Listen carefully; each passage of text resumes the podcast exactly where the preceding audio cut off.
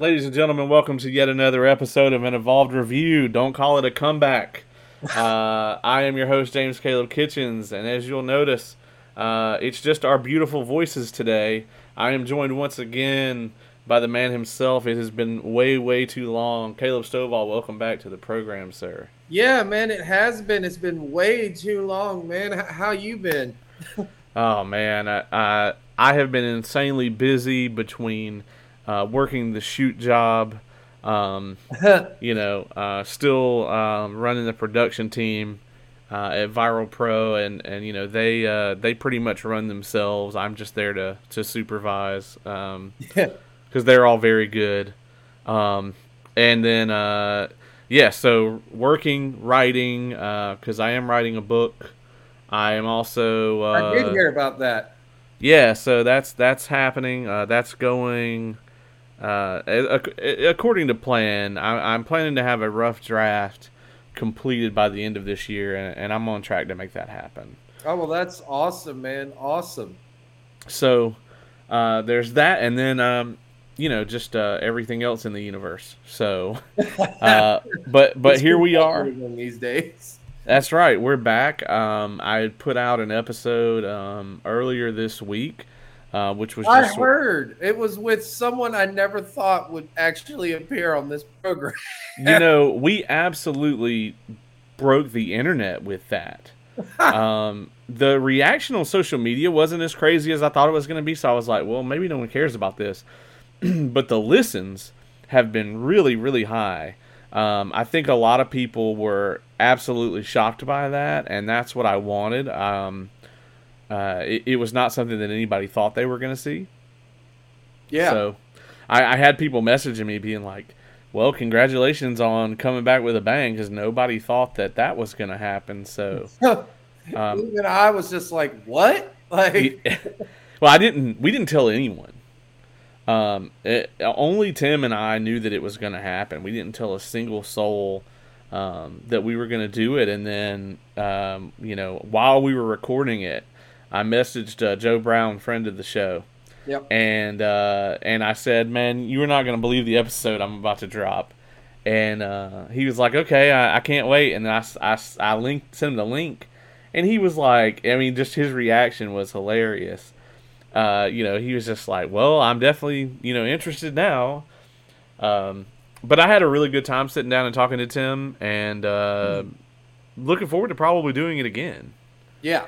So Absolutely. Uh, that, that that's I mean, again, that, that that's incredible that you were able to get him on here. And plus, you know, he's just he's so knowledgeable, you know, about the wrestling business. He knows a lot, you know, he's done a lot and so have you. So it's it's you know, two great wrestling minds getting together. And the funny thing is, I think we only talked about wrestling for like maybe the last 10 minutes. Right? I know. I noticed that about the whole uh, episode. I was like, not much wrestling talk and that was another thing too. It was like you know we kind of were working people. It was like everybody's sitting there like, oh, they're gonna talk about wrestling, you know, and and of course. me being on there, you know, it's like, oh, he's gonna talk shit about somebody, and then you know, no, unfortunately, like Tony Deppen didn't come up, and you know, we didn't. oh my um, lord! Well, I can tell some things don't change. Yeah, man, that that whole bit is still uh, hilarious to me. So I, am still convinced that one of these days, somehow, some way, he's going to end up listening to that. he is. And then I'm going to run into him at a show somewhere, and he's going to be like, "Fuck you say about me on the internet." and no offense, but he probably will kill you. Eh, I don't think so. He kind of looks like a waiter. It'll be okay. uh, it'll it'll be all right. Uh, so, uh, man, what have you been up to in these months since we have been here? I think the last episode we did was about uh, Forbidden Door, which is kind of like the low point of pro wrestling to me over the last year, a couple of years. well, uh, I mean that, that's interesting that you say that because um, I saw your, uh, I saw or, or I saw I heard uh, the Rough Cut episode, which I guess was kind of the uh, relaunch of uh, of an Evolved Review or, or whatnot. I, I don't know if that's exactly what you're calling it, but I heard the rough cut episode, and you know you were talking about this, and you know eh, we used to have uh, this nickname for me, right? Uh, I was the man who consumes more wrestling content than anyone. Yep, uh, we actually brought that up on the uh, on the Tim Blackman episode, he was, he started talking about WCW 2000, and I said we're gonna have to get Stovall on here if you want to talk about that.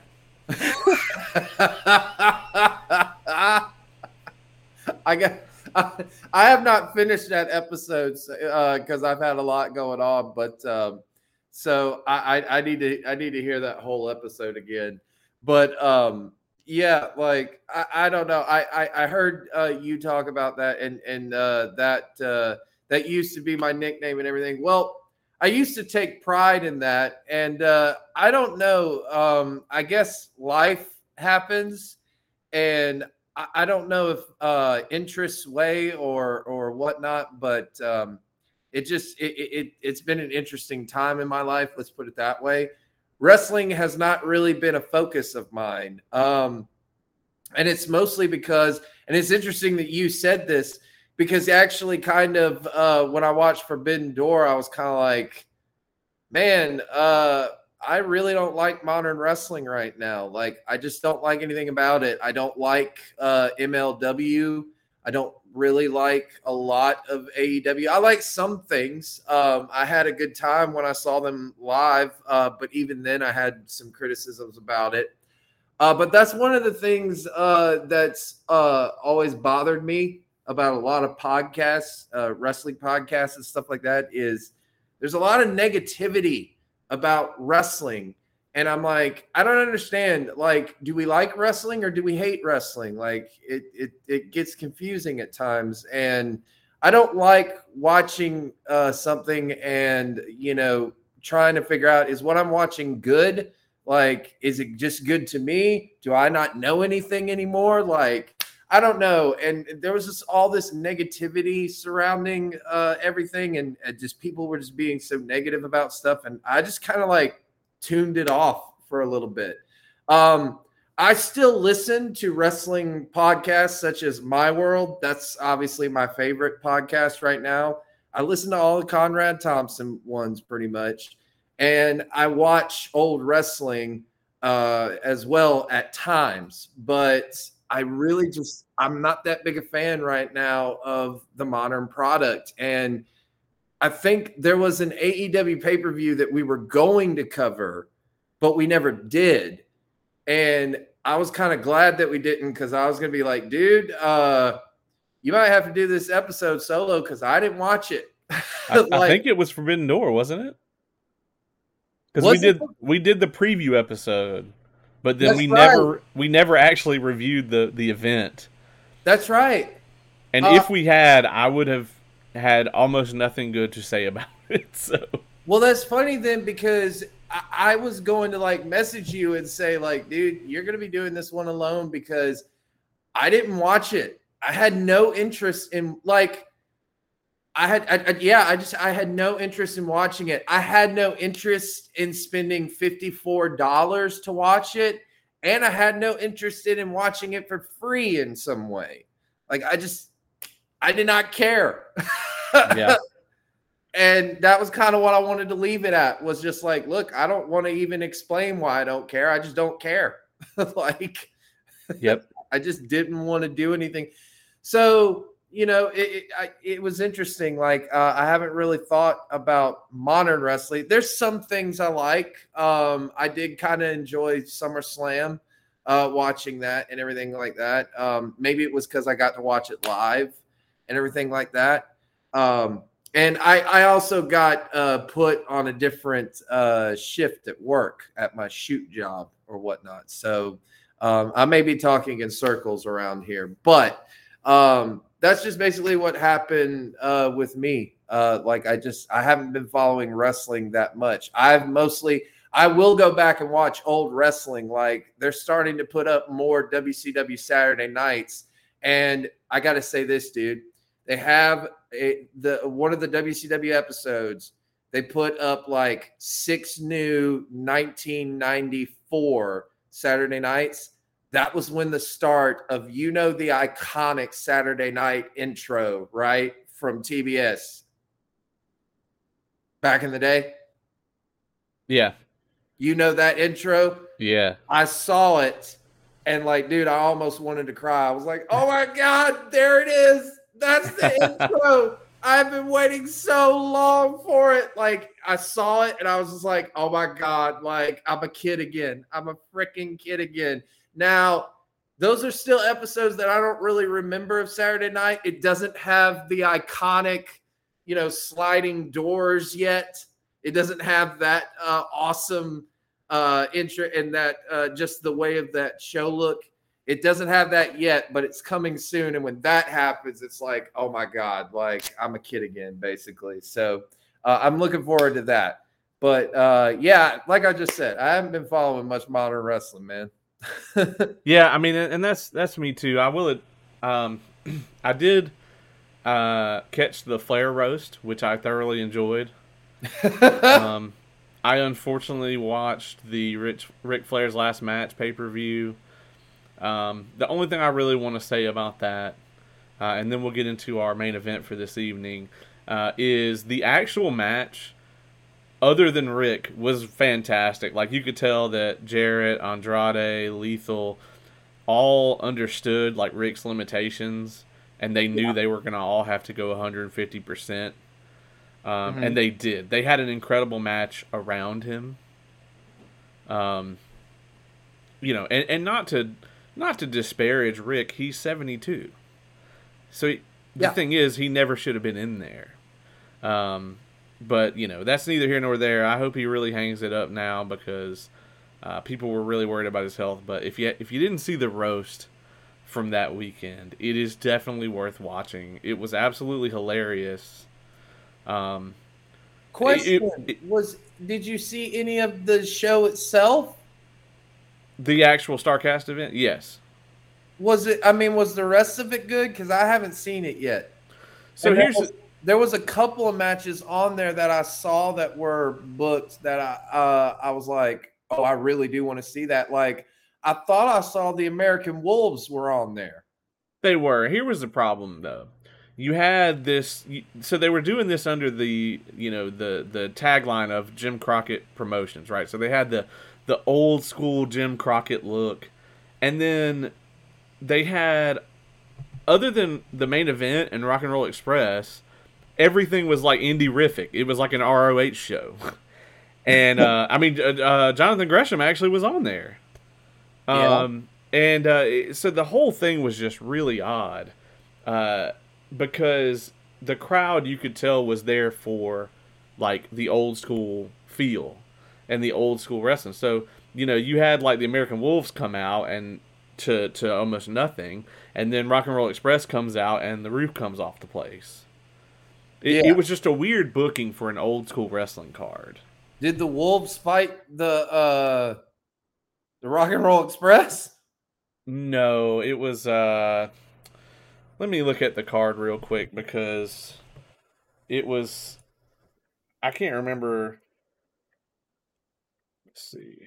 Like I saw some photos of uh of the event, but what was interesting about that was is from all of that, I think Conrad and Jeff Jarrett are now going to like launch their own thing.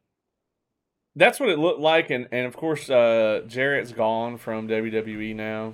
Yes, and I'll be honest, dude. I mean, I kind of will support something that Conrad and Jeff Jarrett do because I believe that they would know what kind of know what they were doing. Yeah. I mean, yeah. Conrad, you know, might not have, you know, really done a booking of a wrestling event that much, but he's been talking to just some of the most brilliant minds in the business. So, yeah. Yeah. I mean, um, I, am definitely interested to see what they come up with. My my my issue would be like, where is the, um, like what's the, where's the niche for it, right? Like, what is it? Uh, where does it fit in? where what does it do that that TNA is not doing, that AEW is not doing, that WWE is not doing? Um, you know, and I think really honestly with Triple H at the helm of WWE, I really think we're going to see a lot of just kind of you know changes. I think he's going to try to cover all the bases. So I think I think he's definitely of the mindset that he wants, um, you know, he wants to see like the casuals do one, you know, enjoying one thing. Uh, he wants to see, uh, you know, the the kind of hardcore fan base enjoying another thing, and, maybe it's just going to be the TV product will contain kind of something for everybody. Yeah, but you know, we'll see. Well, I mean, you know, and and that's the thing. Like I've always said that about Triple H. I'm like, man, you know, when he takes over WWE or or whatever, you know, like to me, he's the best candidate because he looks at it from all he can see it from all standpoints now. He can right. see it business wise. He can see it, you know, uh, from the outside world, but he also sees it from the most important part, which is the boys' side. You know, the the boys and girls, the wrestlers. Like he knows what it's like to be a talent, and he and he knows now how to run it from a business standpoint. So I'm like, when you have that combination, that to me is like a deadly combination. It's like you can't stop that, you know? yeah. I, I just I, am interested to see where it falls uh, and and what they end up doing with it. But you know, um, by all means, Jarrett's a smart man. If the money's not there, he's not going to do it. Um, oh yeah. By the way, that tag match was, and I can't believe I forgot this. It was the Machine Guns versus the Wolves. Oh my god! Now I definitely want to watch it just to see that. Yeah. It was a good match. It's just the crowd didn't care about it. It, it was just so odd because the, the the other tag match was Rock and Roll Express, and they were up against Pillman Jr. and Brock Anderson representing the Four Horsemen, and uh, that was a great match, and the crowd was really into it. Uh, but yeah, I mean, like another um, another match on the card was like Killer Kross versus Davey Boy Smith, and it was like the the crowd wasn't hugely into that. Uh, it just wasn't. Uh, it wasn't. It was an odd thing, but I mean, they popped huge for Ric. Um, they had Ric come out, and you know, Conrad has the original gold belt in his collection, so he had the robe on, and he opens the robe, and he's got the big gold belt on, and you know, it it was it was it was a nice little nostalgia thing. But the only part of it I could say I really really enjoyed was the roast because the comedians that they hired for the roast were amazing, and huh? the people from the actual wrestling industry were pretty awful. Um, a lot of them had no idea what a roast is. Like Bubba Ray doesn't know, or Bully Ray has no idea what a roast is. Um, you know, a lot of them got really butthurt over some stuff that got said, and I'm like, you, then you shouldn't have come to a roast. I know that's what it's all about. Is like roasting you, like, yeah. but it, it's a, it's like a comedian's graduation. Yeah, I, there were some excellent lines from from there. Uh, it, it, it was it was very good, but there well, was also uh, you know uh, there were some people that were it was they were so horrible that it was funny. well, I got to ask you this. Uh, then aside from the roast and the event, because I will say this: this was what I thought was one of the best parts about this Ric Flair's uh, last match thing was the build up to this. Like, I mean, they actually kind of blurred the lines. I listened to one of the episodes on uh, My World, and Jarrett went straight up heel, like on the podcast.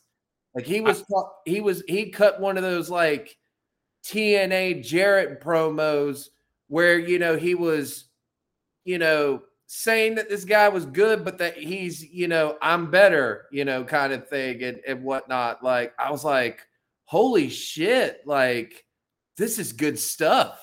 like Yeah. I mean it was kind of I, I listened to that episode too, and I, I really think they did a lot with it not having anything to work with, you know, not having a television program to build this with.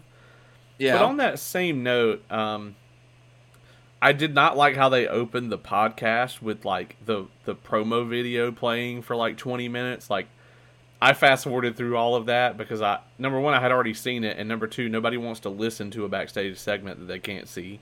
Oh yeah. Um, I get that they're mostly doing it for the people on like ad free shows. That's their main you know customers. But I'm like, I'm not paying for that shit. yeah. If if there was a way for me to get to pay money and get the episodes in my podcast app without the commercials, I would well, do you, it. Well, you can also watch it on YouTube. Yeah, but I mean, I listen to podcasts in the car. I don't ever. I, I, me personally, I never. Well, I won't say never, but it's super rare for me to just go on YouTube and sit down and watch something. Like, I'm just too busy for that usually. Mm. Um, t- typically, I listen to podcasts in the car or while I'm working if I'm going to sit down and if I have like the time to sit down and actually pay full attention to something and watch it, then I'm you know usually going to be catching up on like one of the 12 TV shows that I'm trying to watch. Um, oh, uh, shameless plug. Uh, I am going to have um, uh, superhero homie Q, also known as the Ace of Professional Wrestling. He's going to come on later this week, and we are going to review uh, House of the Dragon, the uh, the new Game of Thrones uh, universe show. Oh so, um, so yeah, so that is a thing. Speaking of television. Well, then, um, spoiler alert for everyone uh, listening to this. Spoiler alert: it's either going to be really, really good or really, really bad. I won't. I won't give it away yet, and and it may be both because uh, he hasn't seen it yet, so I don't know what his thoughts are on the episode. Oh, gotcha. Well, so, I, I just meant from your standpoint. I just know you. so I actually, uh, so I, I will say briefly that I did actually really enjoy it. So, oh, okay, good. Well, yeah. apparently so did a lot of people. It's like I said, I, I, you know, do master control, and that's been one of the talks of the town on uh, all the entertainment shows was that show. So, right. Apparently, it crashed HBO's server. Yeah, yeah, like ten million people. So, I mean, you know, say what you want to about it, but that's pretty impressive. yeah. Uh, um, so, yeah, I mean, I agree. Uh, you know, it, it is what it is. Uh, you you had mentioned something earlier, and I wanted to clarify this before we move on. Uh-huh. Um, so the the where we're reviewing things like this episode, those are still going to be under the Evolved Review banner. Mm-hmm. Um, so if we're reviewing something, but if it's just like an interview with someone or something like that, then uh, it's just going to be under Entertainment Evolved. So they're all going to still be in the same place. They're all still going to be, you know, if, if you listen to this, uh, all the episodes that we do are all going to be in whatever podcast app, right? You're not going to have to go somewhere else to get it. But it's just going to be labeled, you know, that way. So that's going to be the only difference. Okay. So, um, after after that intro, we are known for our long uh, cold opens. Uh, here we are.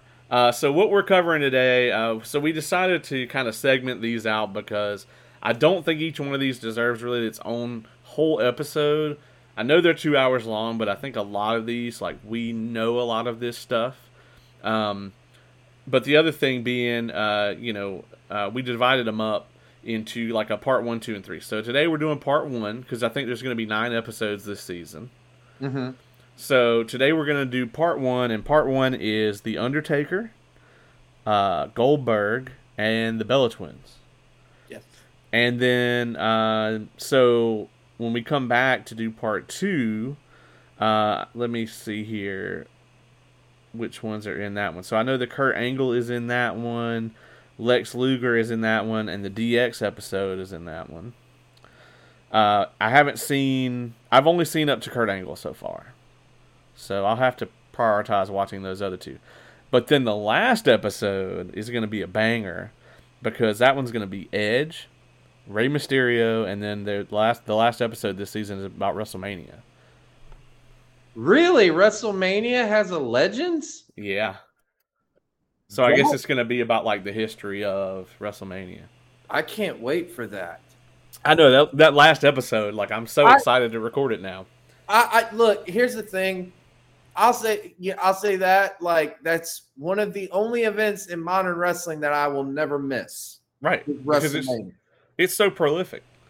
You know. Um, it really is, and but it's not just the event itself; it's everything that happens that weekend. It's just, it's it's it's what a wrestling uh, convention is supposed to be, basically. Yeah, I mean, WrestleMania and WrestleCade are to me the two biggest events in wrestling, and and people can argue that, but the people that argue that have never been to WrestleCade. This is because true. WrestleCade is huge. I mean, it's not as big as WrestleMania, obviously, but I think it's bigger than anything. Like, it may not have the attendance of like an All Out, but as far as like the how big the show is and how it feels, I mean, it's just there's nothing like it. Yeah, exactly. And WrestleMania is obviously the same exact way. So that'll be so. You know, I'll say like I'm not following thing like I can't watch Monday Night Raw every single Monday night. I you know I'm not sitting in front of the television for three hours like that watching it, but I will watch even if it's a seven hour WrestleMania. You still watch it, and it will be every year until Triple H changes that.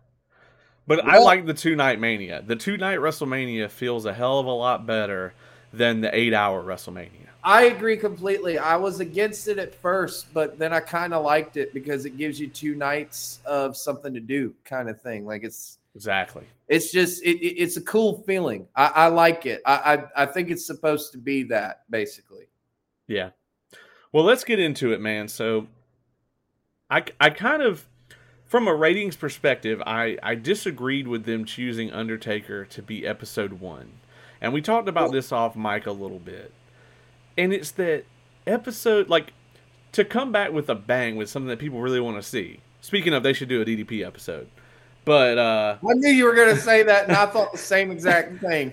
but it's like with Undertaker at this point in time, he's fresh off of a Hall of Fame induction. Yep.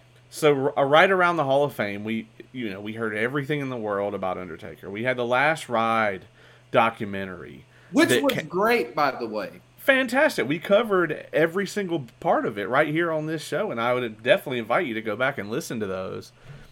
Um, and, and so there was a few tidbits here that they didn't, you know, quite get into last ride, or that they didn't quite talk about. But I feel like a lot of this was ground that we had already tread on. Mm-hmm. That was I mean, exactly the way that I felt too watching this. Like even the opening, I was like, okay, so here we go. We're going to focus a lot on the Hall of Fame. And then I saw the opening. I was just like, I already know all this stuff. right.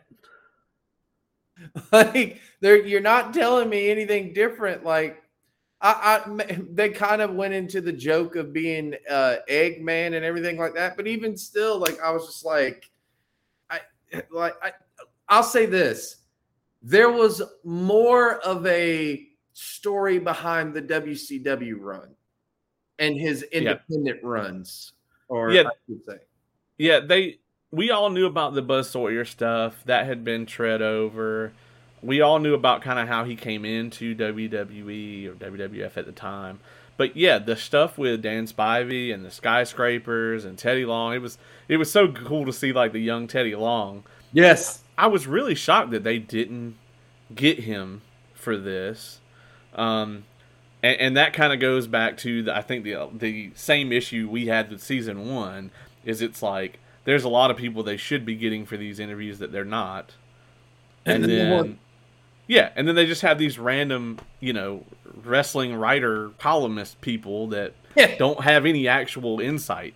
Yeah, Exactly. It's just people trying to get their name out there or something like that. But yeah, yeah. I mean, you and I both have more experience in the wrestling business than than some of the people that they let come on for these. Yes, exactly.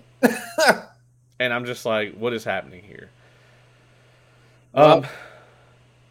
So I, I did like that, you know, that sort of deal though about him you know uh, how he you know met Percy Pringle early on before he was ever even doing the um, the whole uh, Paul Bearer gimmick and all that, and then mm-hmm. um, the trip to South Africa. I don't think I had heard about that, so that was that was a cool, you know, kind of thing that they put in there. Yeah, I don't remember that story uh, as well. So uh, that that was a nice little inside edition. But uh, yeah, that that was uh, that was really cool to see. Also, you know, old uh, Percy Pringle, you know, promos as well. You know, because he would do he would do the typical manager laugh back in the day. He's like he's like Percy Pringle. yeah. like I love it. And then, you know, have you seen, by the way, maybe we need to cover this. I don't know, but uh because we didn't do it during the Undertaker the, the long uh five parter, but uh there was a there was one on Paul Bearer that was done.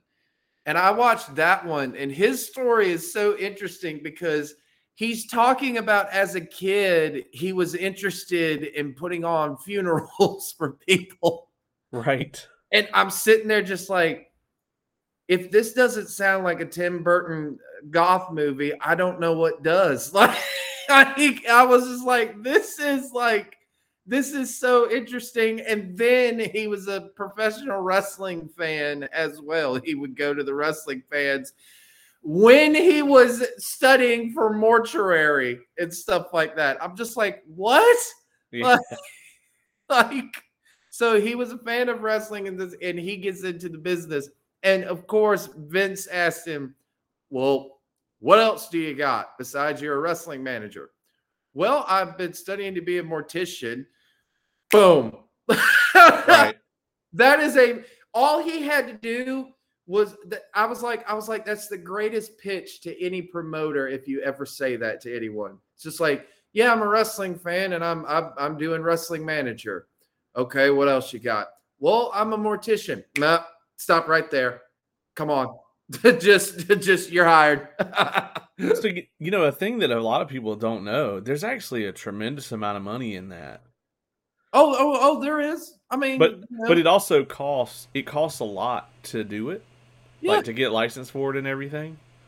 So, I yeah, just, I, I, just couldn't fathom being surrounded by that by all that the time. All, all the time. Like it's like I get uncomfortable when you know I have to talk about it for a few hours or even a few minutes. Like then being talked about all the time.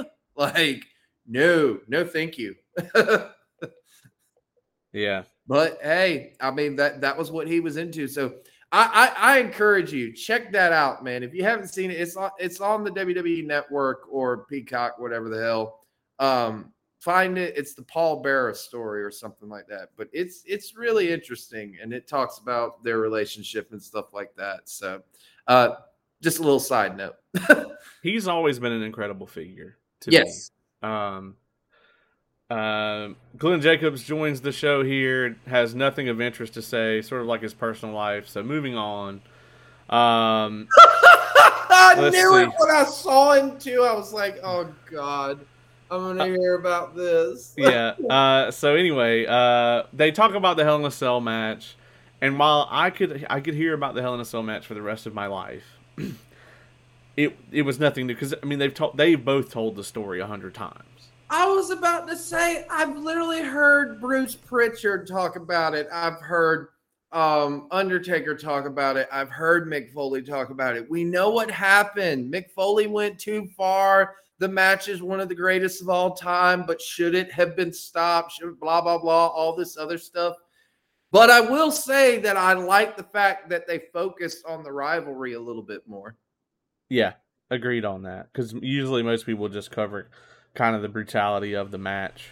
Well, they, um, they, they, they covered the brutality of that match, but here's the thing. A lot of people forget this. They had some really great matches overall. Not not not just the Hell in a Cell match, obviously, which will be forever everyone's top, you know, five match of all time or something like that. But they also had some great matches that should have been terrible, like the Buried Alive match. To me, right. the only reason that they were able to do seven more after that was because that match was so good. Like the matchup, it's like I don't know. You can say what you want to about the ending and everything like that, but the match itself was great. And then they had like a world title matchup that was amazing. I mean, they the boiler room brawl. Even it's a, you know it's a gimmick idea, but it worked for the both of them at the time. Agreed. So I mean, that's some good stuff. it really is, yeah, yeah. I mean, it, it that that whole feud was really good, and a lot of those matches that they were tasked with, it's like, okay, you've got an Undertaker and a guy who looks like he escaped from the asylum uh-huh. And they're going to have all these gimmick matches, and almost all of them are going to be tremendous. Yeah.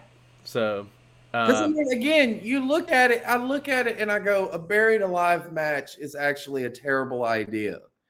But they were able to make it work because of the participants involved.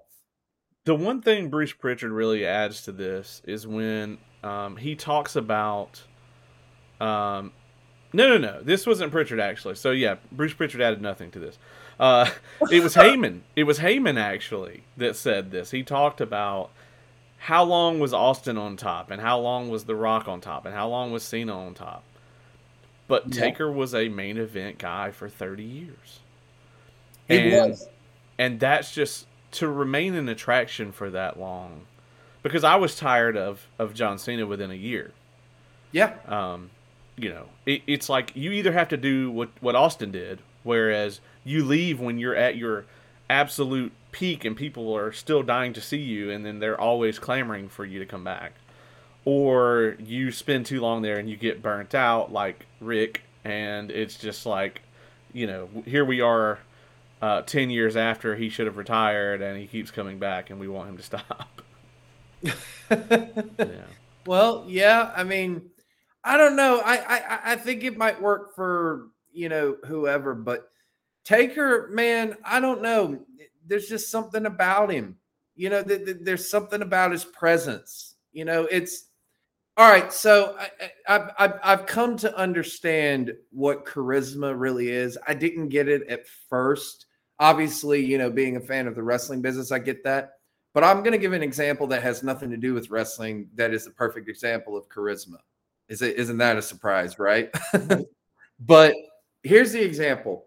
There's a guy in a band uh, called Lorna Shore, and his name is Will Ramos. He is one of the biggest deathcore vocalists in the world, right? Probably the biggest right now. And he went viral because of that song to the Hellfire. We actually reviewed it on this show. That was a fun little episode. Um, but he's so big right now, and people are wondering why is everyone talking about him over all of the other deathcore vocalists? And I said, well, here's why. He has the charisma that it's you can't explain it, you don't know why, but it's like you put him in front of the camera and you're just gravitating. Right. Agreed. Not stop staring, and I don't know why, but I want to see more of whatever this person is going to do. And that's just called natural charisma. And him and, and that's what Will Ramos has, which is why he's one of you know the best in his field. And to be honest, that's why Taker was on top for so long. It's just it doesn't and that's why Stone Cold got as big as he did and The Rock. It just you put these guys in front of the camera and people are just they're like i cannot look away you know?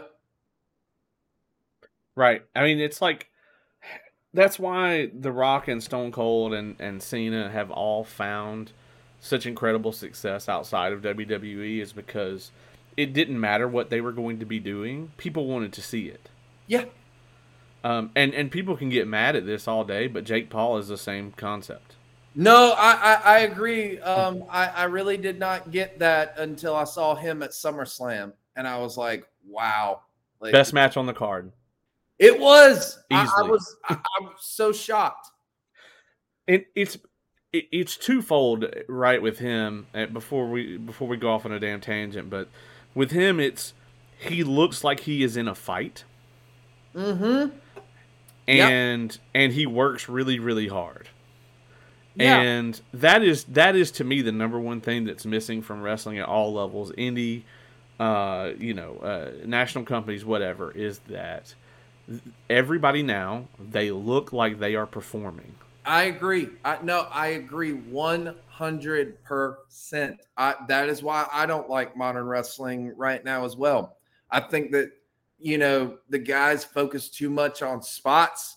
They focus too much on trying to get these moves in and stuff like that. And it's just like, no, give me the character, give me a story, you know, give me something to follow. And Taker is one of the ones that has just, he naturally got that from the time he stepped into the business. You could tell that. He's like, I get what this is. Right. And and and they're not going to do a 2-hour documentary about anybody because they could do a, a 450. Exactly. because a lot of people have have been able to do a 450 and uh, they don't have a they're not in the Hall of Fame and don't have a documentary. Exactly.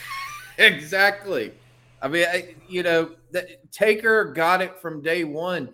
I will say this, I, I, you know, there was a little bit more emphasis on this than there was in the even in the uh, the last ride documentary, which was the fact that he made it known pretty much that he didn't want or he did not think that Mark Calloway could exist. He right. became the uh, like he was the Undertaker. He's like, no, like I'm protect. That's why you know people can say that oh, all of these gimmicks that the Undertaker had and all of this story and everything people somewhat believed in the Undertaker because you, I mean, you heard Stone Cold talk about it that like he had had all this stuff that they were going to do in the match, and then the music hits, and he's standing out in the ring, and he was not in the dressing room with them, you know, five minutes before this, and then the music hits, and he's like, "Whoa." Like I actually feel like I am in the presence of a phenom, and that he just has that. It, it doesn't come through on television, like the the entrance on TV is very impressive all the time, but the first time I was ever actually in a venue, and and we talk about this in wrestling all the time, is the ultimate thing you can do at a wrestling show is make a moment for people. Yep. And I will never forget the moment that I was that I was in the building for an Undertaker entrance for the first time. It is surreal. It is something else. It is. I, I, saw it in uh, Augusta. Actually, I've seen it twice. Once I saw him with the American Badass uh, thing, and then I saw him uh, in Old School Taker, and so I was like, both times it's just like, wow, this dude just commands the. He just commands the floor. So very interestingly, uh, the so I've seen it twice as well. One of it was one of them was at WrestleMania at 27 Oh yeah, I did uh, that one as well for me. Right, was you were there for that one, and the other one, I was at a Raw draft, one of the drafts that they did, and this is when they were doing Superstars, right? Yeah. And so they had a taping for Superstars right before the uh, the Raw episode, and completely unannounced, out of nowhere, Matt Hart. So Matt Hardy comes out to the ring, and then the fucking lights go out, and the Undertaker's music hits. And the pop is enormous because this was in one of his breaks where like he had wrestled at WrestleMania and then had not been on TV at all. Yeah. And he just shows up on fucking superstars of all of all things at a fucking taping and just comes out there and demolishes Matt Hardy. They were trying to probably trying to get him back into ring shape. Probably. But no one no one knew about it, so the roof just blew off the place. Everybody was like, He's not really here. That's not happening. What that's not gonna happen. But sure enough, he walked out and everybody lost their damn mind. That's amazing. So then there's three times I've actually seen The Undertaker. Once in Augusta, well, twice in Augusta, and then once at WrestleMania. I keep forgetting that WrestleMania entrance because I just remember the match itself. Because I'll say that, like, you know, say what say what everyone wants to about WrestleMania 27, but it has one of the it has the greatest live match I've ever watched in my life. I'm talking that I've actually sat in the arena and watched the match itself unfold. I saw that at WrestleMania. That match is still to to me one of my top favorite matches of all time. The uh the first Triple H match? Yes. You know, and the thing about that is that match is not looked at as this incredible match because it didn't translate on television as well. But live in the arena, it felt like nothing else that happened that entire time. Yep, I, I agree completely. When he picked him, like when Triple H looked at him and did the Undertaker slash sign and then picked him up in the tombstone, I, along with everyone in the Georgia Dome, we all stood up and were like, oh, like it was incredible. I was like, these two know how to put on a wrestling match. These are just these are two veterans where I guarantee you that was one time the writers did not tell them what to do. They were just like, yeah, you two go out there and just do your thing. well, they knew they weren't going to top what he had done with Shawn, So well, they just amped up the brutality immensely and they just beat the bejesus out of each other. So, hey, yeah. I loved it. It was great. Yeah, I agree. Yeah. Um, it was a smart call. It was. It was. It, it, it was great. I loved it. Well, speaking of amazing things that have happened in the Georgia Dome, I know we both want to talk about this for a minute. So, yes. in the interest of time, uh, let's talk about this damn Bill Goldberg episode, man. Yes, and before we even talk about it, man, I, I'll tell you this: you hyped up this for me. Like, oh yeah, I, I thought I, I, thought this one's going to be so so. Like even he's not going to be interested in this one. No one is. And then you were like, dude, we got to cover the gold. Like that was actually the first episode that you were like, no, we need to cover this one for yes. sure. And so I was like, okay, well, now I have to watch this. And I watched it and I thought, this was tremendous. Like, this was one I watched and I'm like, I actually, th- this one is as good as the Booker T episode, in my it, opinion. Right. And, and that was like one of the best episodes. And, and yes. yeah, this one was right up there with it for me. Yes, it was really, really good. I was very surprised. It showed a whole different side to Goldberg. Yeah, I agree. And and here's the thing. WWE has used him so poorly for the last few years. Yeah. Cuz it's just like they have these dates on the contract.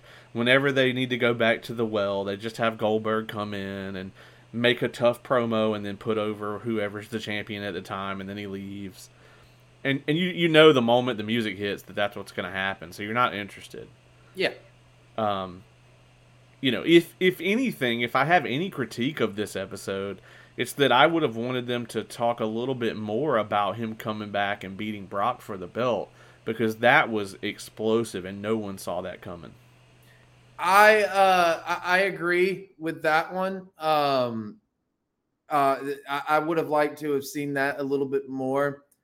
But what I really loved, like, I loved seeing more of the WCW story that had not really been tapped into. And his love for football. Which, by the way, as we all know, uh, Mr. Kitchens, I am a football fan. I know. I am a Georgia Bulldogs fan. I know. Okay. I would like to point out, and if there's any critique that I can give of this that I can actually confirm, was I'm sitting there and I'm I'm like, okay, we have all this footage of Bill Goldberg in a Georgia Bulldogs uniform. At around uh when was when was the uh dates for those? Wasn't that around 92, 91? Yeah, it had to have been somewhere in there because he debuted in WCW 97, so yeah, so it had to have been, and he was in the NFL for like a few years. You saw, um, so it had to have been around that time. Okay, there was only one commentator for the Georgia Bulldogs at that time. His name was Larry Munson. Where did I not hear a Larry Munson call on this goddamn program? well, you know, it's very weird about that because, you know, in the first season, while Jim Ross was doing AEW stuff and uh, was on Dark Side of the Ring, they muted a lot of Jim Ross commentary in the clips that they showed. Whereas they they did not do that this season that I know of. They've been including JR in there. Yeah, I, I, I, was about to say. I mean, you know, they included him in uh in this episode, and they included him in uh Taker and um several others. Which I mean, Last season, though, they cut him out of a bunch of it. Yeah, uh, which is just some petty Vince McMahon bullshit, you know. Oh yeah, it is. But you're not going to do a documentary with some of these guys and not have JR speak on their career. He's so instrumental in a lot of them. like, yeah, it, it's just. I mean, but I, like I said, that was one thing I noticed was I was like, why am I not hearing Larry Munson in these calls? Like, are you kidding me? That's a we have Georgia Bulldogs footage, but we don't have Larry Munson say Goldberg sacked somebody. I guarantee you there was a call out there or something, but whatever. Uh, that was just a little minor thing I had to throw in there, but that was interesting seeing his, you know, football journey and how, as, as you notice, and it's been confirmed, he was not a wrestling fan. You know, right. he, he did not follow pro wrestling. Yeah, and I mean, I think that was evident too um, in a lot of things that he was doing, and and it was very clear. You know, the the thing about the the documentary and the interviews with Bill is that he doesn't shy away from the fact that he was inexperienced and didn't know what he was doing back then. Yeah. But he also was booked that way. So a lot of that was on management you know, it wasn't, uh, you know, he's going out there trying to hurt people or anything. It was honestly, he really was trying his best, but you know, he was not in, at a level yet to I think be competing where he was at, and he was kind of thrust into that position. No, but again, with Undertaker and Stone Cold and The Rock at the time, he just you put him in front of the camera, man, and the audience couldn't look away. Yeah. I mean, dude, you saw like look at all of the Tonight Show appearances and all of the outside appearances he was doing for WCW at the time. I remember one of my fondest memories of being a wrestling fan uh, as a child was in Augusta, Georgia, right? this had to have been it oh god it had to have been either a month or just a couple of weeks after he won the world title from hogan he did an appearance at the augusta civic center but this was not a wcw event that like they were not in town this was he just came for this like I don't know if it was an auction event or what it was, but it was like some kind of event that they were having at the Civic Center and they needed, I guess, an attraction. So they had Goldberg on Saturday, and then this is the Monday Night War thing. They had Goldberg on Saturday, and then the very next night on Sunday, they had Sable for WWE. And right. this this was both at the Augusta Civic Center, but this wasn't a wrestling event. This had nothing to do with wrestling. Right. Well, it sold out because of the appearance from Goldberg. I did not go to the Sable one, but I went to the Goldberg one. And I mean, dude, I'm telling you, when he walked out just for the autograph signing, it was like they hit the music and we were at Nitro. The place went nuts and it was so cool. I, you know, we waited in line. It was a long time, but we, you know, I got to meet him. I got to shake his hand. I mean, man, people can say what they want to about Goldberg, but I mean, he was one of the biggest stars in the world at one point. Agreed. I, and I, I mean, and here's the thing too. This is something that I've noticed, and Jim Cornette has said this. You know, like the problem with AEW in in ways is they have a bunch of guys who are wrestling fans. You know, that kind of is sometimes the problem. But hey, if you notice, we say this a lot. All the marks are in the business, man. yeah, exactly. Like, like, and but here's the thing: back when Goldberg came in, people act like that was a like like he's a new thing. Like, oh, he he didn't he didn't like the wrestling business so, you know, why would he get in and stuff like that? Um, Sting, Lex Luger, Kurt Angle, and a couple of others were not like marks for the business. They didn't watch pro wrestling. But when they got in the business, for whatever reason, they understood it better than half of the guys that were actually wrestling fans. Have you noticed that? Yeah. Like I, I mean, and that is part of the problem. It's like we didn't talk about this, but it's you know, it's Jonathan Gresham reportedly telling Tony Khan that he was in the top 50 for the PWI 500 like like like you know what I mean damn thing it, it's a worked list like you know what I mean? It's like I, have talked about this a few times. It's like a lot of the people being worked in the business these days are the actual workers. The fans know what's going on. Yeah exactly. And it's well, very upsetting. but here's the thing. Goldberg not being a fan yes, obviously in ways that hurt him, but in ways it helped him because he was able to be real. He was able to actually be something. And that was the thing. Like the intensity that you saw, I mean, we'll get into it more, obviously, but just as a, you know, real quick thing, like that wasn't fake. That was real. That's why people got behind him and people can say what they want to about his wrestling, you know, abilities or whatnot.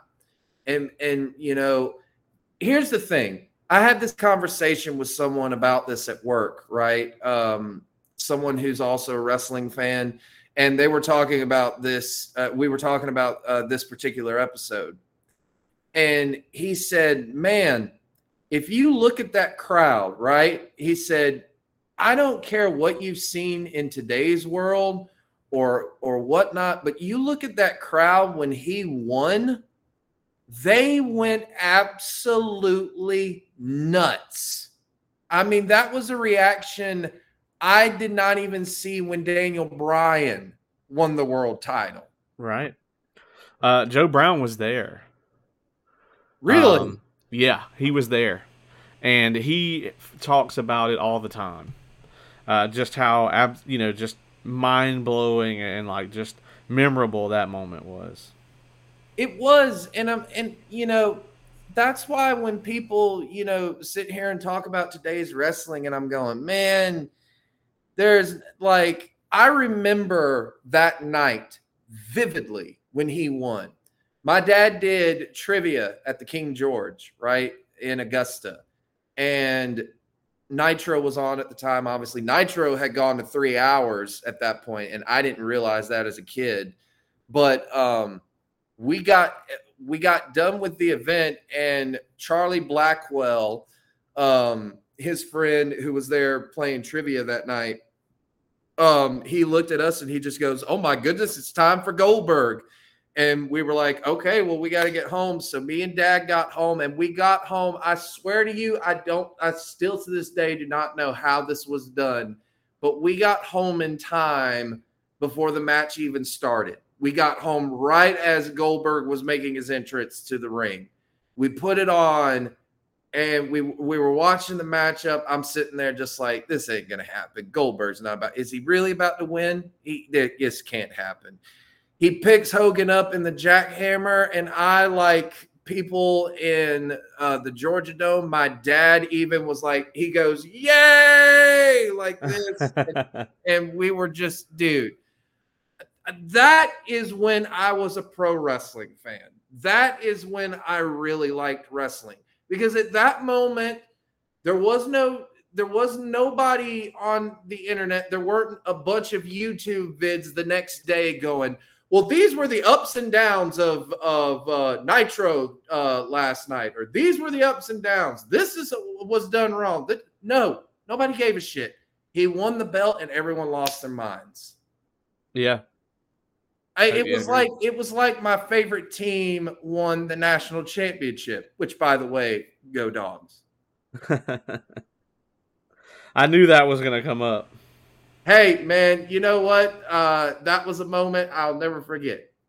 Right, right. I, I, I'm not a football person, but I know a lot of them, and I know for for people who were fans, uh, you know, I, like I know how I felt when the Braves won the series. So yeah, you know it, and and uh, that has happened. I think since it happened for UGA, right? So I, I don't I don't know when the last the time. Same year, basically.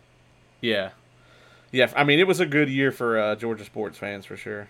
Oh, it was, and I don't know, like, dude, that was the, but that, but that was what it felt like when Goldberg won the world title. So people can say, well, should he have been at that level? Should he have been pushed to that level? Maybe, maybe not. The thing is, though, is how can you pass up that crowd reaction? No, I mean from the bit from a business standpoint, it was absolutely the thing to do. Um, one of the things that they they touched on in the documentary that I thought was interesting mm-hmm. was that they talked about like his Jewish heritage and everything, and I was very uh, glad to see that they touched on that. Yeah. The thing about it for me is I don't feel like they ever addressed it when he was with either company, with either WCW or WWE. I, I feel like if he was a new wrestler coming in now, they would be talking about it all the time, right? Right. Um, you know, because I guess that's just kind of the nature of of things now. Like back then, you know, you didn't bring that kind of like personal side of you into the gimmick. Um, but I did think it was weird that they that they had a little focus on it in the documentary, and I thought it was cool. But you never really heard anything about his like Jewish heritage when he was actually, you know, in his prime, either the first run in WCW or when he came back and was in WWE. Well, I think he even said it uh, when they mentioned it. You know, like it's not something he likes to talk about. Right, and and that makes sense. And um, if Goldberg says he doesn't want to talk about something, I'm just going to go, "Yep, all right." Well, and that's fine, but he also says in the documentary that he liked wanted, you know, thought he was like a hero for like Jewish kids, and that's why he didn't want to change his name. True. So I'm like, you can't really have it both ways. Yeah. you know what I mean? Yeah, uh, true. You, you either are or you aren't. Um, but uh, yeah, I, I really like this. And the other thing that they focused on a lot that I didn't see coming was them going into the whole Bret Hart thing as heavily as they did. That was something I was very interested in when I saw that they were talking about it and the way that they talked about it. Um, you finally got to hear it from both sides because I think everyone's only heard it from Bret Hart's standpoint. And I'm not gonna lie, dude. Like, even seeing this reaction, dude, I get Bret being pissed about it. I really, really do. And it's it's hard for me to say.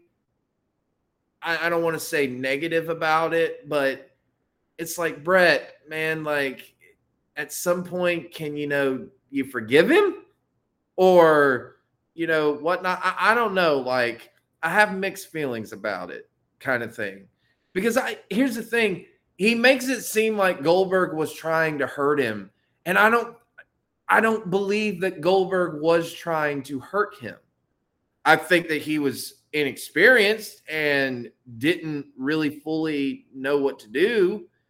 But I don't know. What what do you think? Well, I think that it's very obvious that Goldberg is remorseful about yeah. this. And I can understand him coming out after this and saying that he's done apologizing to Bret Hart for the last 20 years. Like, it happened. It was terrible. It took Bret Hart away from us. He probably had several years left um, where he could have performed at a very high level. Maybe, yeah. Um, you know, uh, the way he was being used in WCW, and this doesn't come into this, was was pretty bad. Um, you know, so it's like. Well, we I, already know that he was being used terrible, and we've covered. And I mean, they've covered that so many times. Yeah, and I'm not trying to say like, oh well, you know, he he he wouldn't have, even if he hadn't got kicked in the head, he, his career still would have gone to shit because he was in WCW. I mean, that's just the facts, right? Uh, and and it doesn't excuse anything Bill Goldberg did. But oh. on that same note, I I think that it is fine for Bret Hart to be upset about this forever because it is going to affect him for the rest of his life. But it's also fine for Goldberg to move on because there's nothing he can do about it at this point. Well, no, because it happened and there's nothing you can do to change it. So it's, hey, man, I'm very, very sorry. Hey, man, I'm very, very sorry. Please forgive me. Please forgive me. All right. You know For what? 20 years. yeah and, and then it's like, all right, man. Well, I can't get you to forgive me, so I've got to move on. You know, and I get it. Um, I, like I, I see it from both standpoint, man. Um, I I don't know. Like like I said, I'm I'm I'm I'm torn between it, but uh, yeah. Um, I, I, I don't know. By this point, though, everything about WCW sucked. everything. Yeah, I mean, especially in the late. I mean, those later years, man, it was. Uh, here's it was bad. Here's the thing too that they. I'm glad that they didn't really focus on this. I mean, we mentioned it obviously, but you know, we they talk about the streak, right? And you know, people are like, all right, well, you know, where do you go from there? Okay, so there's always this what ifs. You know, I've always said this, and I think you're in agreement with me. In fact, I think we both have the same idea when it comes to this. But I always thought that the guy who should have ended Goldberg's streak should have been Diamond Dallas Page. Yes. Because it would have given the crowd a good baby face while not being an unstoppable baby face. Because that was the problem with Goldberg was he was too unstoppable. And Bischoff made the point he's like you got to put the hero in jeopardy. The hero had you know the audience has to believe that at some point the hero's going to lose for them to get behind the hero you know? They have to know that the villain is going to take away their joy only the only for the hero to come back and bring that joy back, you know? Right. And you couldn't do that with Goldberg if he's just mauling people. But right. I thought that the guy that that could have done it should have been Diamond Dallas Page.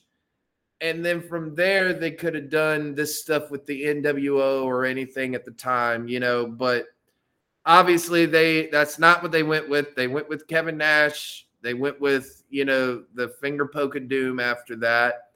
And, you know, it was not good on all fronts. But that to me is the way that it should have done. But there's going to be people who are going to debate how they should have done it for years. At this point, it's really a dead argument. I mean, it is. But hey, you know, that's my thoughts on it. Yeah, I and I I agree with that. Um, you know, I I think that all in all, they did a great job with this documentary of kind of covering like we saw different versions of Bill, you know, over the years. Like we saw we saw the WCW one that we talked about and and and as you just said, they botched that at the end because they didn't know what to do with him. Yeah. Um, nobody wanted to see him lose the belt the way he lost it. A lot of people enjoyed the DDP heel, heel run they eventually gave him with the title, but he was the babyface for most of his career there. People wanted to see him get that moment, you know. Um, yeah, that and to me, they missed an opportunity to, you know, have an original WCW face because people talk about the old veterans at WCW and I'm and they always wrote DDP in that category and I'm sitting there just like wait a minute he was he was WCW from day 1 like he's actually been there. So to me he never really fit in that category. So I I guess because he was just old they just said that. But to me I was like no DDP Uh, by the time they gave DDP the belt, it was too late. You know, right? Like exactly. That ship, had, that ship had sailed. Trust me, I was a kid who was one million percent obsessed with DDP at the time, so I remember. You're still obsessed with him.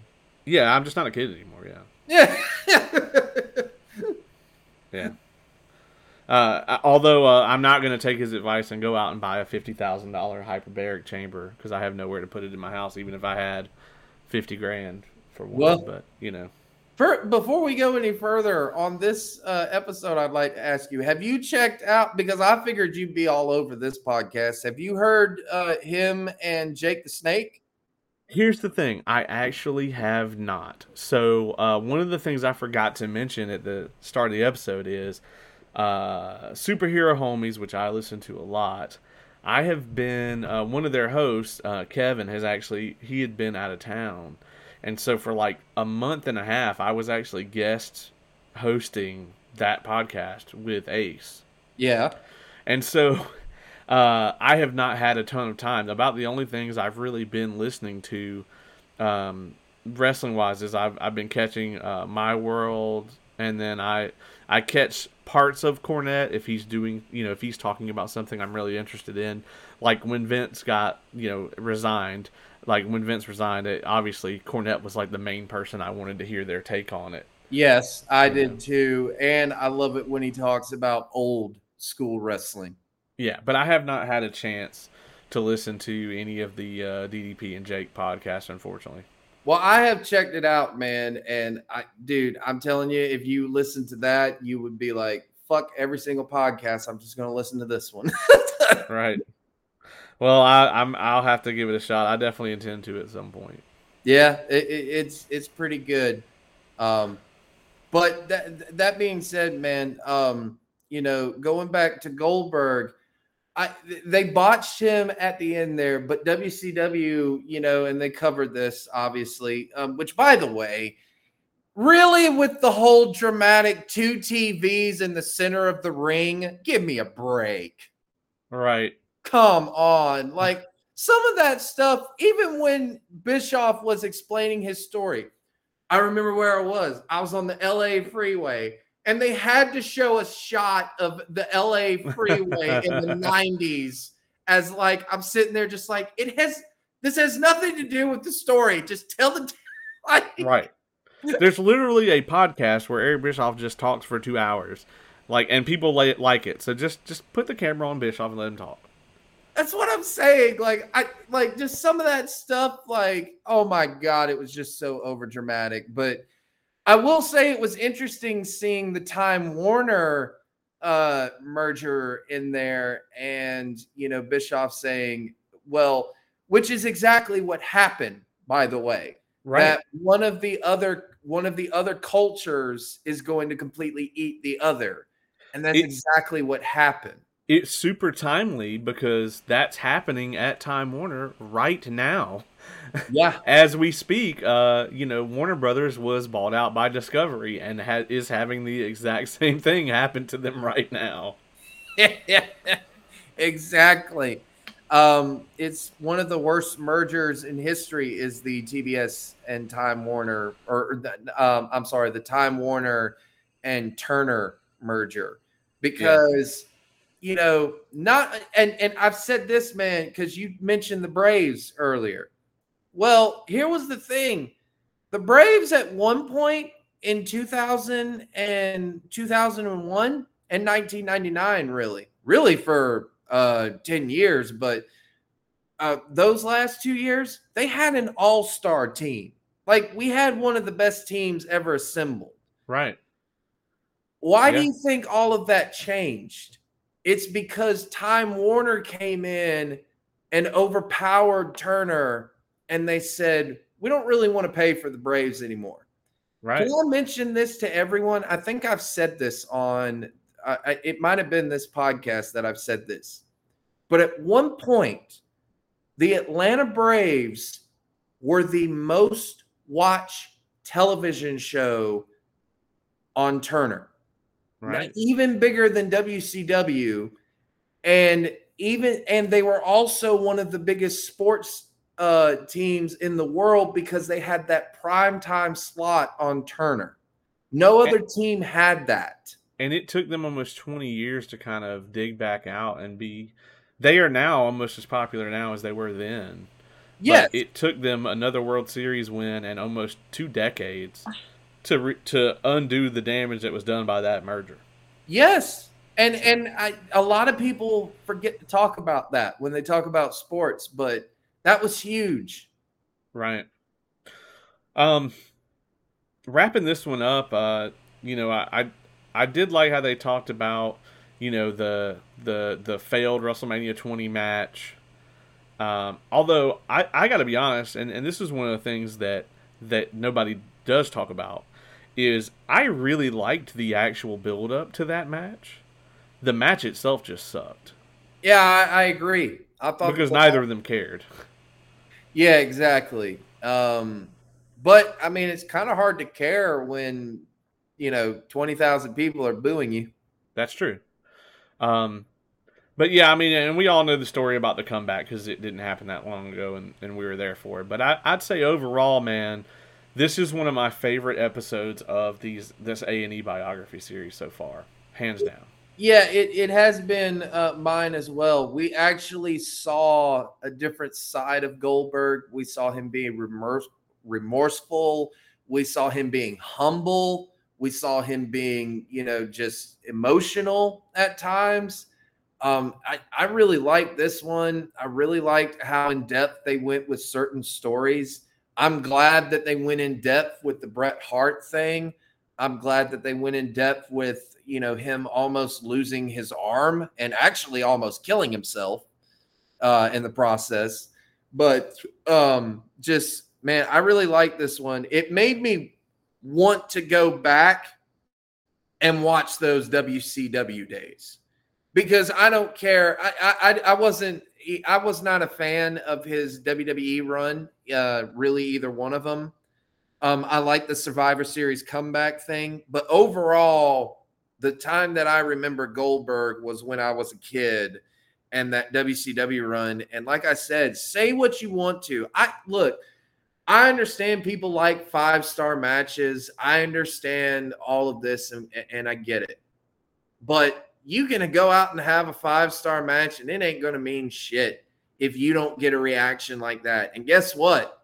That's what a lot of modern wrestling is missing. I've I answer me this: When was the last time you saw a crowd go nuts for a title win like that? And, like I'll wait. Like the uh, when he beat Lesnar. Yeah, actually. um, that was it. It's been a while. Um, yeah, I mean, even, but not even Goldberg. I'm talking like just in general. You know, Paul Heyman said it best. He was like, he said there were not people who were smart marks that night. There were not people who were half and half. No, there were 40,000 people and they lost their minds when that happened. And here was the thing they had seen him twice that night already. He came out and did a thing with Scott Hall in the middle of the show, and it's only really because it's three hours long. You have to fill it with something. And that didn't even hurt the main event, it just helped it more. Yeah. I mean, the only thing that's come close to uh, when Goldberg beat Lesnar for the belt and I think, 2016 uh, would have to probably be uh, Bianca Belair's win. Um, that's the only thing that comes close. I, you know what? I, I will throw another one in there. Kofi Kingston's win. That's true. Yeah, the the Kofi win. Uh, because sure. that pop when he won was enormous. Yeah. Um, and here's the thing, man, is and, and not to not to veer too much into um, modern product, but I think yeah. that's probably one of the issues with AEW is who the next champion is going to be is so telegraphed at this point that I don't think they've had that moment yet where somebody really went apeshit for a title change because I think we all knew that Punk was going to win. Yeah. Um, I mean, I, all of them, right? I mean, we've all known who was going to win all of them. Um, so I think they they actually have an opportunity now going forward with Punk with him having such a strong record of of us not knowing who could beat him. Um, so maybe they can create that moment. I mean, yeah. I think if the only way that you could is if you had someone like Darby Allin. Yeah, I mean, just somebody that they don't suspect, you know. Yeah, exactly. But like I said, man, um, you know, wrestling's all about getting, you, you, even said it best. It's about creating those moments. Well, people who were there that night at the Georgia Dome, they'll never forget that moment. I mean, that was, right. that was an incredible moment. And here's the thing, and I'm I'm very glad that they did not go into this because we can beat a dead horse on this all day long. People say, well, they should have saved it for a pay per view. They shouldn't have done it on Nitro. They shouldn't have done it with a week no. build up. It was perfect. I mean, you could say what you want to, but guess what? WCW and Bischoff figured this out a long time ago about WCW, which is, I think, why wrestling people who ran it never got it. It wasn't a wrestling company, it was a television production. Right. And you have to think TV. And that's why I, that that's another uh, thing that I could get into with the modern product that but that would you know mean we'd have to do a whole episode on it but man, like I said, Goldberg was very instrumental in my childhood uh, with wrestling fandom. Um, I loved him. I also loved. I also loved at the time there was this big talk of Stone Cold Steve Austin versus Goldberg. Like, could that dream match ever happen? You know, kind of thing. It never did, but it didn't need to. I'm I'm, I'm okay with that. But like it, I said, it would not have been good. Yeah, having him against The Rock was brilliant. Oh no, I, I agree because The Rock could actually match up with them. But with Austin, I think their styles would have conflicted so much. Yep. And they also, I mean, couldn't really risk Austin getting hurt. Oh you yeah. at, at, that point in time when he came in, it was to the point where Austin was exclusively working with people he was very comfortable with. Yep. That knew, you know, he had limitations and needed to be protected limitations by the way that he doesn't seem to have anymore since he you know stole the show at fucking wrestlemania in the main event this year but you know. It's like uh, a suplex on the concrete. Yeah. like that was what i was just like i don't ever want to hear that stone cold is a beat up old man or anything. He just took a suplex on the concrete from kevin owens. Like, austin austin has said several times that he could come back and do two years full time if he wanted to and needed to, but he doesn't. He doesn't so. have to. No, he his his career is legendary. In yep. the story, you know, it there's is. no need. Um, that being said, uh, I, I, do want to talk about uh, the the last part of our uh, little trilogy here today. Um, probably won't spend as much time on this one because I know that neither of us are huge like Bella fans. Um, the, the but but I I did I I did have to say I really enjoyed this documentary though as it as a documentary because it talked about things from their childhood that we really hadn't seen before and got into some incredibly deep stuff. Um, you know, they talked about how you know they grew up in a household where their father was a drug user and was very violent and uh, you know like I would have never have guessed that. They always came across to me, I guess, because of the way we were introduced to them, as them having this sort of like silver spoon, you know, sort of like privileged childhood or whatever. But it turns out that is not the case at all. You know, and that just kind of goes to show like you can't really assume that kind of thing about somebody. I had actually heard that about them. I mean, I've, I've never heard like the full story or anything like that, but I had actually heard that that actually they had a rough upbringing. Um, so I mean that that's really, and, and, which I mean that's what these you know documentaries are all about. You know that they're all about going through the person's life and how they ended up to the point that they did. Um, so uh, yeah, I, I, like that. I, I, need to go back and watch that. And and like I said, I haven't seen a lot of this episode, so you're mostly going to be taking the reins on this one. That's okay. Uh, I thought that it was. I mean, I, am not going to spend a lot of time on it. Um, they did say that their you know parents had them when they were 19, which I think about when I was 19, and like I shouldn't be responsible for another human being right now. Certainly not when I was 19 hey man, you know that sometimes you don't get that option if you want to have fun. You know what they say. I man, I you know I had plenty of fun. Never never found myself in that situation. So um, you know, uh, yep. wrap it wrap it before you tap it, folks. Yeah. um, But, but hey, I mean, you know, um, they had that, but you know, people can say what they want to about the Bellas, and I know I have, and several others. But th- I mean, they've had a storied career.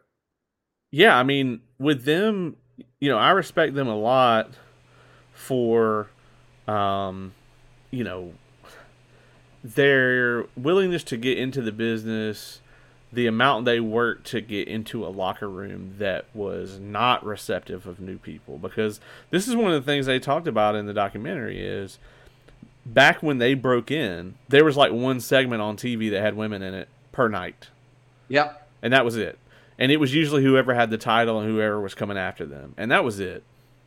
Yep. Um you know, and and it was usually like Trish and Lita or Victoria or you know, I, I think Lita was on her way out and Trish was too kind of by the time they started coming up. So um, you know, you had like uh, Natalya, Victoria, like those kind of people, but the locker room was not receptive to them. Uh, everybody was fighting for that one coveted spot, and everybody else was eye candy back then. Yeah, yeah, it was. So I mean, I can I can totally understand it from their view. And, and they came in and worked their asses off, and I got to respect them for that. And then they they left when they weren't being used properly, which, you know, it's one of those things where it's like nobody and when I say nobody, I mean the the internet wrestling community as a whole, right? Nobody said that kind of shit about like Brock Lesnar or Stone Cold, but like when the Bellas do it or like when Sasha and Naomi did it, you know, there's all this like negative kind of press around it.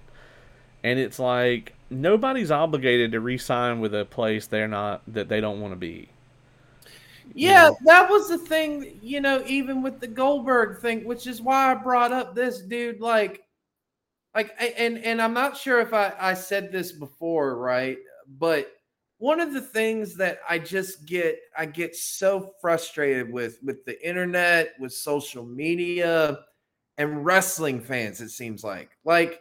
I heard this statement and I never really got it until I actually like started to see it which is, dude, it seems like nobody hates wrestling more than wrestling fans. Like it, it does seem like that, doesn't it? Like it's like it's like, dude, you're never gonna hear uh whenever uh John Cena appears on um Access Hollywood, right? You are right. never gonna hear someone be like, well, WWE, uh, you know, booked this and and and this was booked terribly, blah blah blah blah blah, all this stuff. No, they don't give a shit about that. They're just promoting the product. But right. then you go here and and these people who are like, yeah, we're wrestling fans, and then all they do is just shit on the product, and I'm sitting there just like, this is why casual fans cannot get into wrestling because they're just like, what are y'all talking about? Well, I don't know if that's the only reason, but it's certainly not helping. It's like true. Well, I, I, I, that's why I said this is one of the reasons. I'll use this example. I'm uh, Brandon Sanderson is my favorite author. I'm a huge fan of all his books. Anytime I talk to someone and I find out that they read books and that that's a thing that they do on a regular basis, I go, "Hey, if you haven't tried these out, you should really try them. They're fantastic." Uh, I don't go on for 30 minutes about how it used to be awesome, but now it isn't. you know what I mean? Exactly. Uh, word of mouth goes a long way. And while I do feel that way about wrestling, I, you know, there's there's a lot that goes into the issues with it today, and and a, and a toxic fan base is part of that. And I don't think toxic means, you know, you're not you're not obligated to like something, right? But when the conversation is overwhelmed by that, yes. then that's when it starts to become a problem. Yes, like I can't stand, man. Like you know, AEW will put on Dynamite, right? Then about forty-five minutes later, on you, well, actually, not even that. Like five minutes later, YouTube.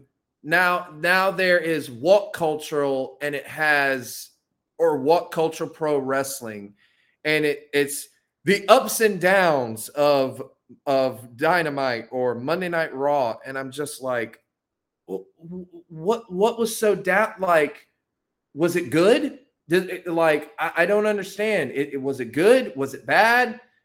Why does it matter? You know, kind of thing. Like I, I don't know, just some of that stuff. And you know, the Bellas definitely were victims of that. You know, like eh, eh, they they got a lot of shit from people. And here's the thing. I actually thought that when Nikki Bella had the title, she actually had a really good run. She did. They actually, I thought, think both. Uh, well, Brie didn't have as good of a run. She was always better when she was chasing. You know. Yeah. Um, she was, but I, I thought though that they actually became good workers. Oh, I agree. And when they, when they came back, they they were always like it's like they kind of got there too early, right? Because they were there in the Divas era and they were associated heavily with that. Yeah. But honestly, if they were five, six years younger and had come in, you know, five years later than they did, they would have been a huge part of the women's revolution. They would have, but I kind of glad that they got their just due for the women's revolution as well. Oh, I agree. Yeah, and and I really think that um, what they were able to do as entertainment stars in general, with them having you know total divas, which that may not have been the thing that every wrestling fan wanted to see, but it drew in an audience of people who weren't wrestling fans. Yep. And then I, those people started watching WWE. Yep. I was, so it was brilliant. I was just about to say that because that's how you target another audience. You yes. know, Tony I, Khan could learn a thing about this. Well, this is very true. But um I like cuz I'll say this. That thing was on the E network, right? Yep. And here was the thing. I, I said this uh, when it first launched. I said, look, people can say what they want to about it, but there's a show that was on E Network, and it was a reality show. I think it, it was the Playboy Bunnies. It was the girls who lived at the mansions, but I think it only followed like three of them. I don't know. I did not watch the show. I swear to God, I did not. But my mother did watch that show. She is not that interested in Playboy Bunnies, let's put it that way. But that's a reality show that she got behind. And I sat there, I was like, I was like, when Total Divas was announced, I was like, I guarantee you that's going to become one of their most popular shows on the E network. Guess what? It did. Yeah, and then the Bellas got their own spinoff and it was a hit too. So Yeah. And by the way, out of everyone I could have seen marrying someone, I could not have picked Daniel Bryan and uh, uh, Brie Bella being a couple. It was so weird, especially with him being on the reality show, and it's just so uh, uh, like just opposed to his whole like personality and how he presents himself. And it like crazy. Like like dude, I, have told you this. My favorite match of all time is Bryan Danielson versus uh, Nigel McGuinness. Uh, yeah, yeah, we covered that match. Well, you watch that match and you watch his ROH stuff, and you're like, that guy's married to Brie Bella. Yeah, it's crazy how it works. I mean, it's it really is, and it, and one of the things the documentary highlighted and that we saw over the years is how you know Brie and Nikki are two completely different people. Yeah. You know, and you know, it's like that's always been that's always been the case, but you know, people kind of assume about twins that it's like, oh yeah, they're just they're going to be very alike and everything else just because they, you know, look alike. Yeah. So but I, I, I, I will say this. Now I've got to go back and watch this and actually like finish this episode. it was it was really good. Uh, I would encourage anyone to watch it. I enjoyed it way more than I thought I would. Um, so yeah, that being said, man, um, that that wraps up the first three of this season's uh, A and E biographies, man. So you know, next up on the slate, we've got Kurt Angle, which I've seen already. Oh, um, I, I, I've I've just started watching that, and I can't stop watching it. I'll say that. I love Kurt Angle, by the way. Uh, me too. Me too. Uh, you know, he he uh he was one of the two competitors in my favorite match of all time. Well, um, yes, that, and I, I, I will say this: I have not finished this episode. I'll be interested though to see if they mention a certain run in his career. Um, if you know what I'm talking about. Yeah, yeah. They they don't go deep into it, but it is mentioned. I'm pretty sure. Oh come on! Yeah, but they don't they don't go into it. Of you know that, you course know they, they, won't. But well, that... they don't have the uh, rights for the footage, so. Oh well, okay, all right. I yeah, I, I guess that deal ran its course. Yeah, as far as I know. Now I might be wrong, but I really I watched this episode right when it came out, so it's been a little while since I've seen it. Um, so I haven't. Um, I don't remember it perfectly. I'm gonna watch it again before we review it, and I got to watch the Luger episode and the DX episode. But I'm I'm I'm interested in all three. So. Well, so spoiler alert on the Luger one. You hyped up the Goldberg episode for me. I'm gonna hype this one up for you. I was a fan of this one. Okay. All right. Well, I, uh, this one was really good, man. It it, it was I, like to me. This one was even better than the Goldberg episode. Yes. Wow. Wow. That's high praise. So now now I might have to check it out tonight. Yes. I dude, I I'm telling you, I it's it's been one of my favorite ones. I'll say this. I'm not I'm I'm not that much looking forward to the DX one because I, what has been said about that that hasn't already been said? Same with Undertaker, right? I mean, they there's possible though that they could give us some some kind of you know behind the scenes stuff, but we'll see. We'll see. Um, and I wonder, you know, how much they're going to cover of their first run, and then how much they're going to cover of the second run of them. So, um, I, I, I guess I'll be interested to seeing that one. But there's still a couple of them that I'm really looking forward to. Um, there's also another one that's pretty good that you should check out WWE rivalries. I I won't. I just won't do it. I don't have the time. Oh well. just I being can't. honest, I my my schedule. I've seen the rivalry stuff out there, and I'm like, oh man, that'd be really cool. But it's just like I only have so much time, and uh, I feel you on that. I got like four different TV shows I'm watching right now. Um, and I was not planning on watching House of the Dragon, but here we are. so, you know, I, that one's just been involuntarily added to the slate because I was prepared. Typically, I go into something wanting to like it always, right? And then right. it doesn't always work out. With this, I went in prepared to hate it. I actually really wanted to because then I wouldn't have to watch it. But now I, I really like it, so now I got to watch it. So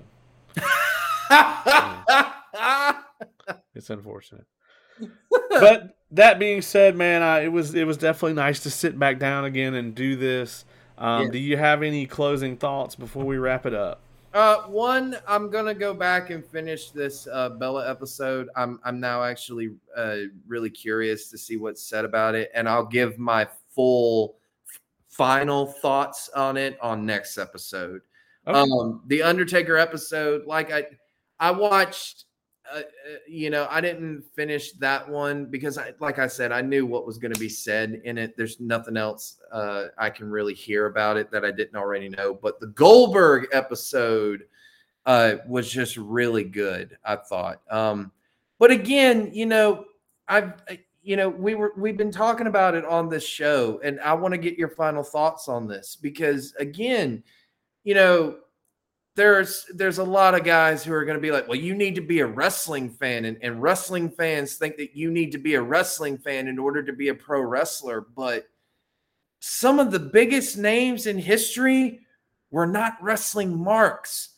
They might have watched like Hulk Hogan might have watched some wrestling, but he wasn't huge, huge, huge wrestling fan like there is now, you know, kind of thing.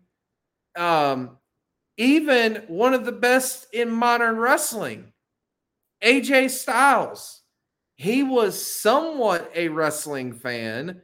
He did not watch it all the time, though. He didn't right. even really want to pursue it at first. And then he just he he figured it out and he was like, I can do this actually. And so I'm sitting there just like, you know, I've often thought the same thing that you've got to be a wrestling fan in order to be in this, but is that the case? To to an extent, I think it's the opposite. It's it's not it's not that you can't be both, right? Like you can come in loving it and still do a good job with it.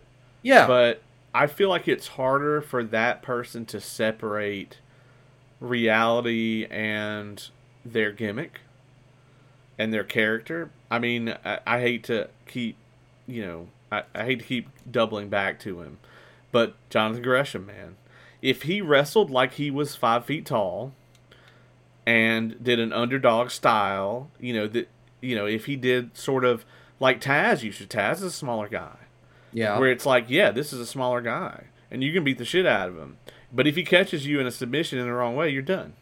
If he wrestled his matches like that, then he would, I think, would be a big star and probably be on a ma- main program somewhere. But he doesn't wrestle like that. He cosplays as a person who's six feet tall, and he's not. And when he wrestled um, Claudio for the Ring of Honor title, uh-huh. it looked like it looked ridiculous.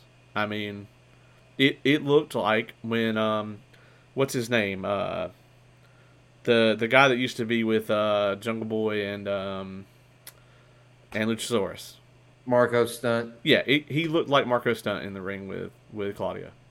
Yeah, um, I mean, like I said, man, um, and I, I, mean not to take anything away from the rest, because obviously, you know, the guys that did like wrestling, um, Eddie Guerrero, Dean Malenko, Chris Jericho, you know, they had very successful careers. Um, but that's because they got both.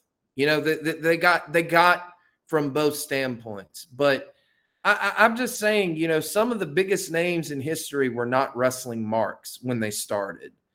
You know, Kurt Angle, even that, that when we're going to cover that. Uh, right. Goldberg, you know, Goldberg. Say what you want to about him. He might not have had a five star match. In fact, the only five star match that he might have came close to was with Diamond Dallas Page, and everyone had to see it on free television the next night because it got cut out early. right. But, you know, it doesn't matter. If you cannot become an attraction, you, it doesn't matter how many five star matches you have. You have to be something that's going to draw money.